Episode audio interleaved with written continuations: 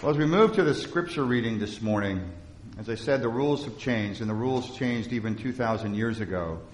You're going to hear fairly succinctly how I believe those rules have changed and what we need to be doing to follow them. And so, as Gene reads, you're going to hear from the Apostle Paul, who, in the midst of all this, is giving, uh, really trying to inspire folks to move into this new direction. See if you can define, as she reads, what that new direction might be. I want to know Christ and the power of his resurrection and the sharing of his sufferings by becoming like him in his death, if somehow I may attain the resurrection from the dead. Not that I have already attained this or have already reached the goal, but I press on to make it my own because Christ Jesus has made me his own.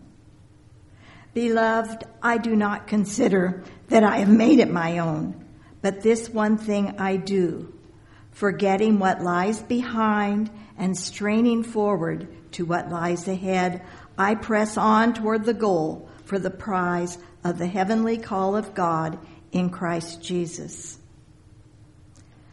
Let those of us then who are mature be of the same mind. And if you think differently about anything, this too God will reveal to you. Only let us hold fast to what we have attained. Finally, beloved, whatever is true, whatever is honorable, whatever is just, whatever is pure, whatever is pleasing, whatever is commendable, if there is any excellence and if there is anything worthy of praise, think about these things. Keep on doing the things that you have learned and received and heard and seen in me. And the God of peace will be with you. Holy wisdom, holy word. Thanks be to God.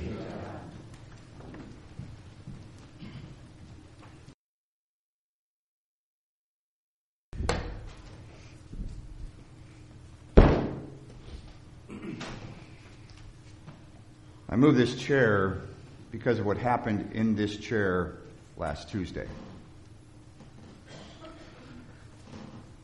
Last Tuesday, late morning, a young woman showed up in the church. She found the door into the office, and Wendy was there to meet her. She shared some of her story with Wendy. Wendy came to me and said, Will you come and meet with her? I was just getting ready to go into a meeting, and Rachel offered to go and sit with her. Rachel came into the sanctuary, and the young woman was sitting literally in that chair right here. They shared some time, and, and in, in the midst of that, I was able to bring in a cup of tea for her, and we knew that Laura was on her way.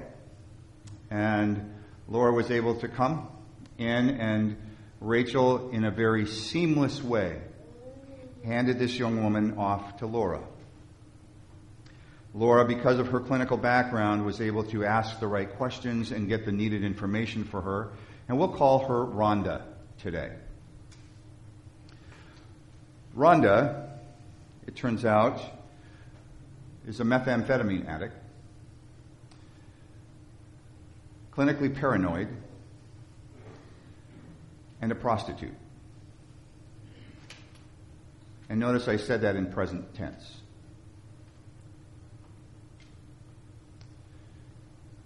Rhonda is a methamphetamine addict, clinically paranoid, and is a prostitute.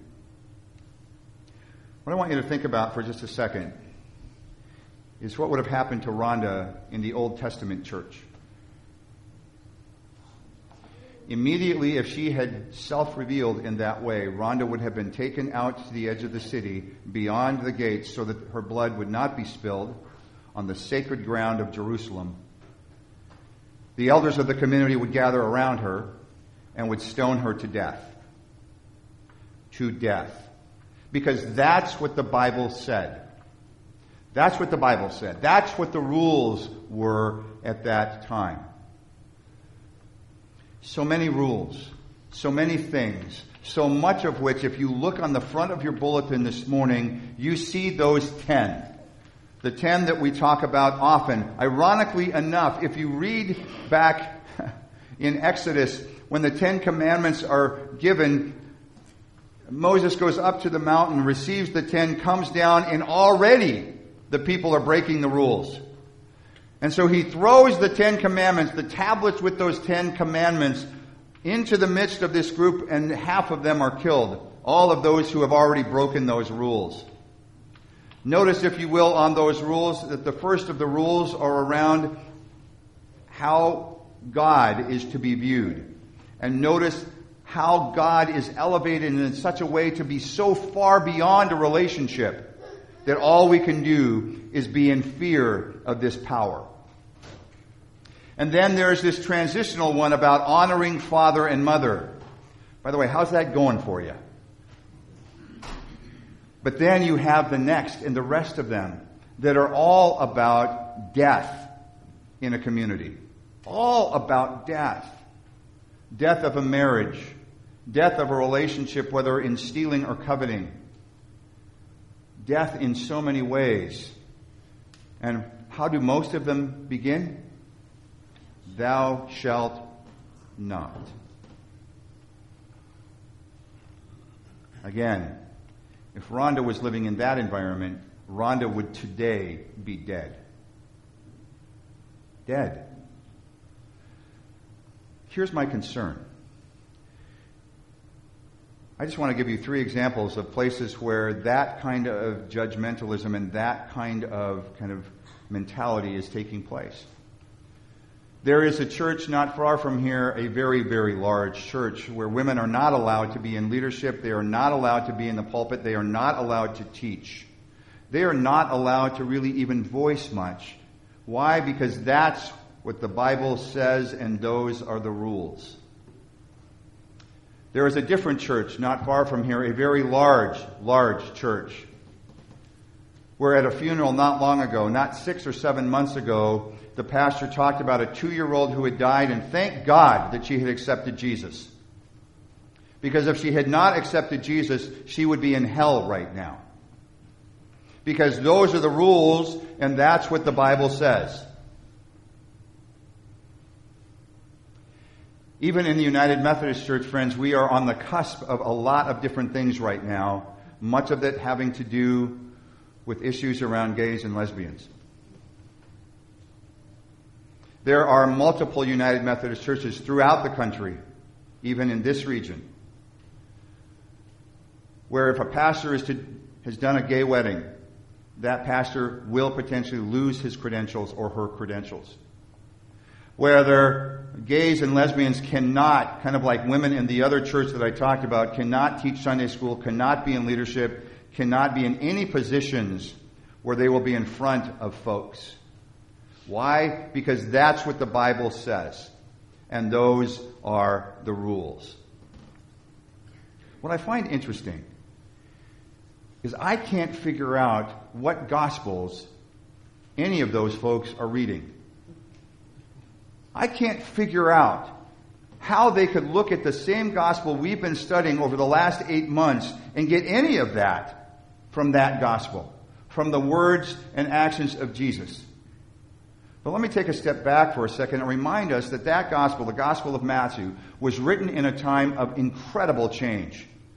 Incredible shifting that's going on in, in that because Rome has come through and destroyed the temple and scattered the people. And those people have scattered to some of the smaller towns around that region and are trying to figure out now that God's dwelling place has been destroyed, what they now need to do to establish community and what are they establishing the community around?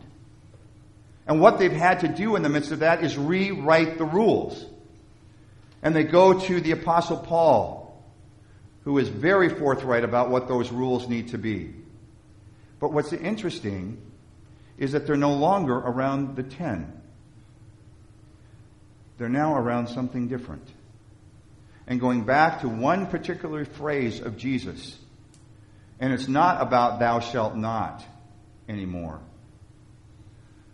But when Jesus was asked, What is the greatest of these commandments? he didn't use not language. He said, You shall. And the third word is the foundation of it all. It's a four letter word. You shall love. You shall love God with all that you are, and you shall love your neighbor as you love yourself. Where this thing falls apart is if you don't love yourself very well. Three elements, not of thou shalt not, not around death, but of you shall love. You shall love the Lord your God. You shall love your neighbor as you love yourself. Everything just shifted. How many times have I mentioned to us Jesus' words about, you've heard it said. I mean, how many times has he said this in this gospel? Things like, you've heard it said, an eye for an eye and a tooth for a tooth. In other words, the old law says you can take any kind of retribution you want against your neighbor as long as it's equal to the harm they did to you. Then he says, But now I tell you, love your enemy and pray for those who do you harm or who persecute you. Paul then doesn't think that's far enough. And if you open up your Bibles to 1 Corinthians 13, right at the end of chapter 12, after he's talked about all these spiritual gifts and what it means to be the body of Christ, he goes into this phenomenal chapter when he says, Now I will show you a more excellent way. A more excellent way. The right way. And if you don't live this way, then you're just a noisy gong or a clanging cymbal. Love is patient. Love is kind. Love is not boastful or arrogant or rude. Love is not delight in the wrongs others do against you. And he goes on and he, and he writes over and over, and we use these words of love in a wedding when in fact that's not at all what they were intended for. They were intended for us to be defined by these.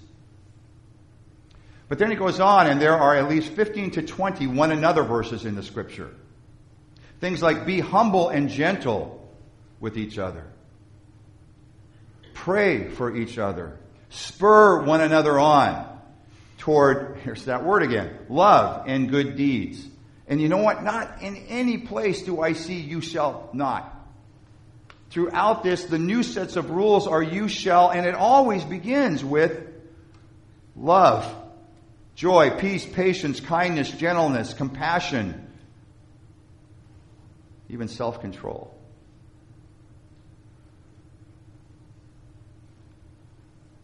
You got to know that I believe that the Holy Spirit is still at work in the world. Rhonda could have found any place to come in, and maybe she did. We didn't hear whether she had been to other churches. She ended up here in that seat. If you want to know what my vision is for this church, because I keep hearing this about what is your vision for this church. I just defined it for you. That's my vision for the church. Is that we become that alternative place where we are living these things out. And I'll tell you what's going to happen. Suddenly, this church is going to have folks like Rhonda coming more often. Are you okay with that? People are going to find this church not just because of what we're doing outside the doors, but because of what's here in this place. She walked in, and I remember looking in her eyes when I brought her that cup of tea. I have never in my career or in my life, even in gang work in violence work, seen the level of fear and evil that I saw in her eyes. But I want to tell you that look changed by the time she left here. And there was a sense of peace that was palpable that you could feel in this room. I want to be that alternative church. I don't want to be that alternative church somehow setting ourselves in a negative way against the other churches that are doing good work in this community. I just don't agree with their approach. I think the approach of any church has to begin with love. It has to begin with love. And out of that love grows those, that fruit of the Spirit joy, peace, patience, kindness, gentleness, compassion, generosity, and self control. But here's the other deal, friends. All of that falls apart if we don't hold God first. Jesus' greatest commandment is still as appropriate today as it was back then. It's that of the love of God and our own recognition that, that we fail at times, our own spiritual poverty, that this kind of thing can grow. But I believe the Holy Spirit brought Rhonda here into this place, into this sanctuary, into that seat.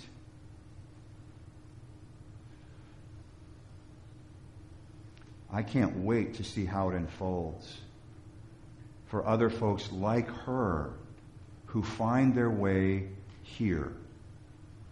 Not just to Hammond House or Sophia Way, but here. Here to this church. That's where ministry happens. We're not going to let her go. Laura's continuing to follow up with her and to check in on how she's doing. But here's the other piece of this.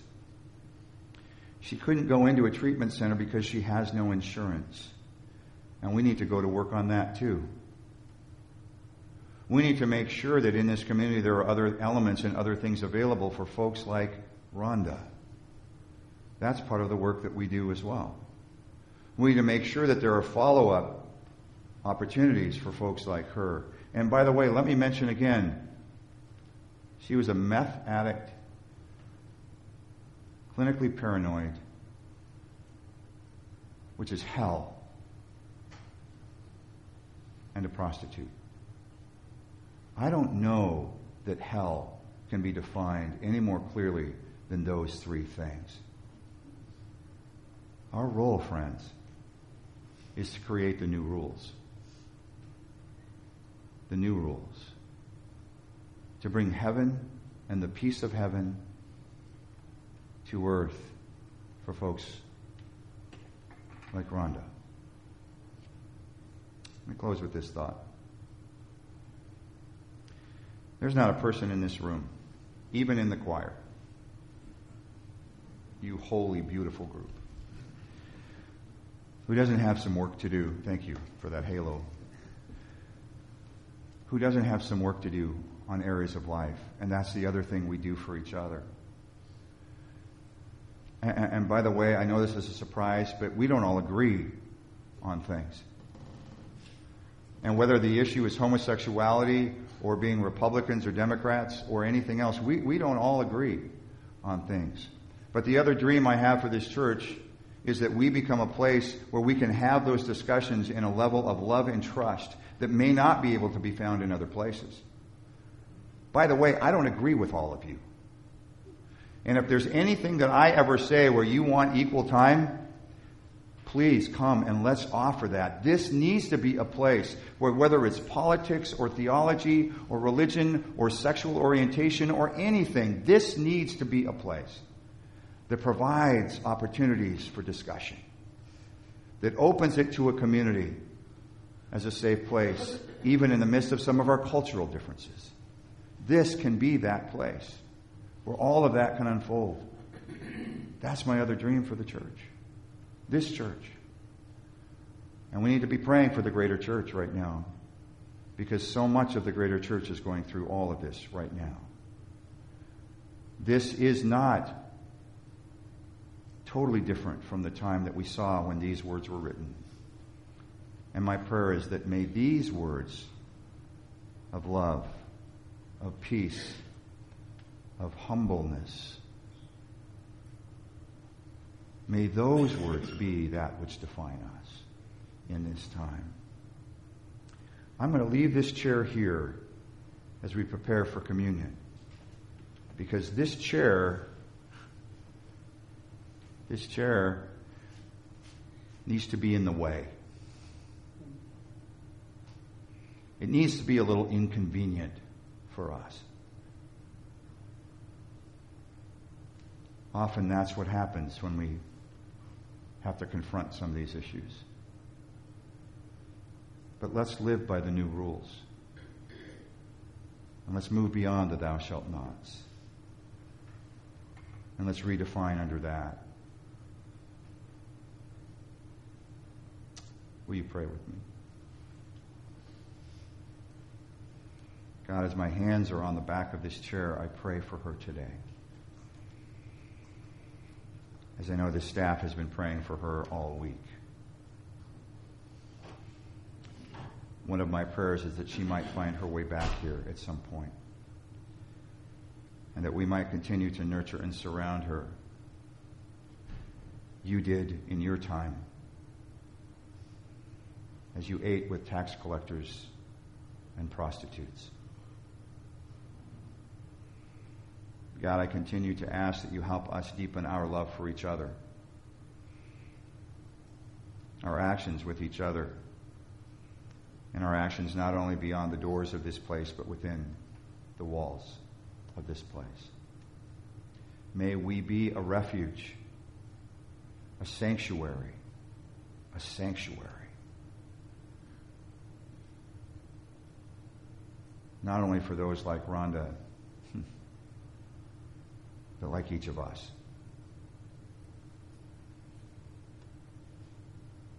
God, I thank you for sending her to us. Help us continue to take it on as we prepare now for communion. All this we ask in Christ's name. Amen.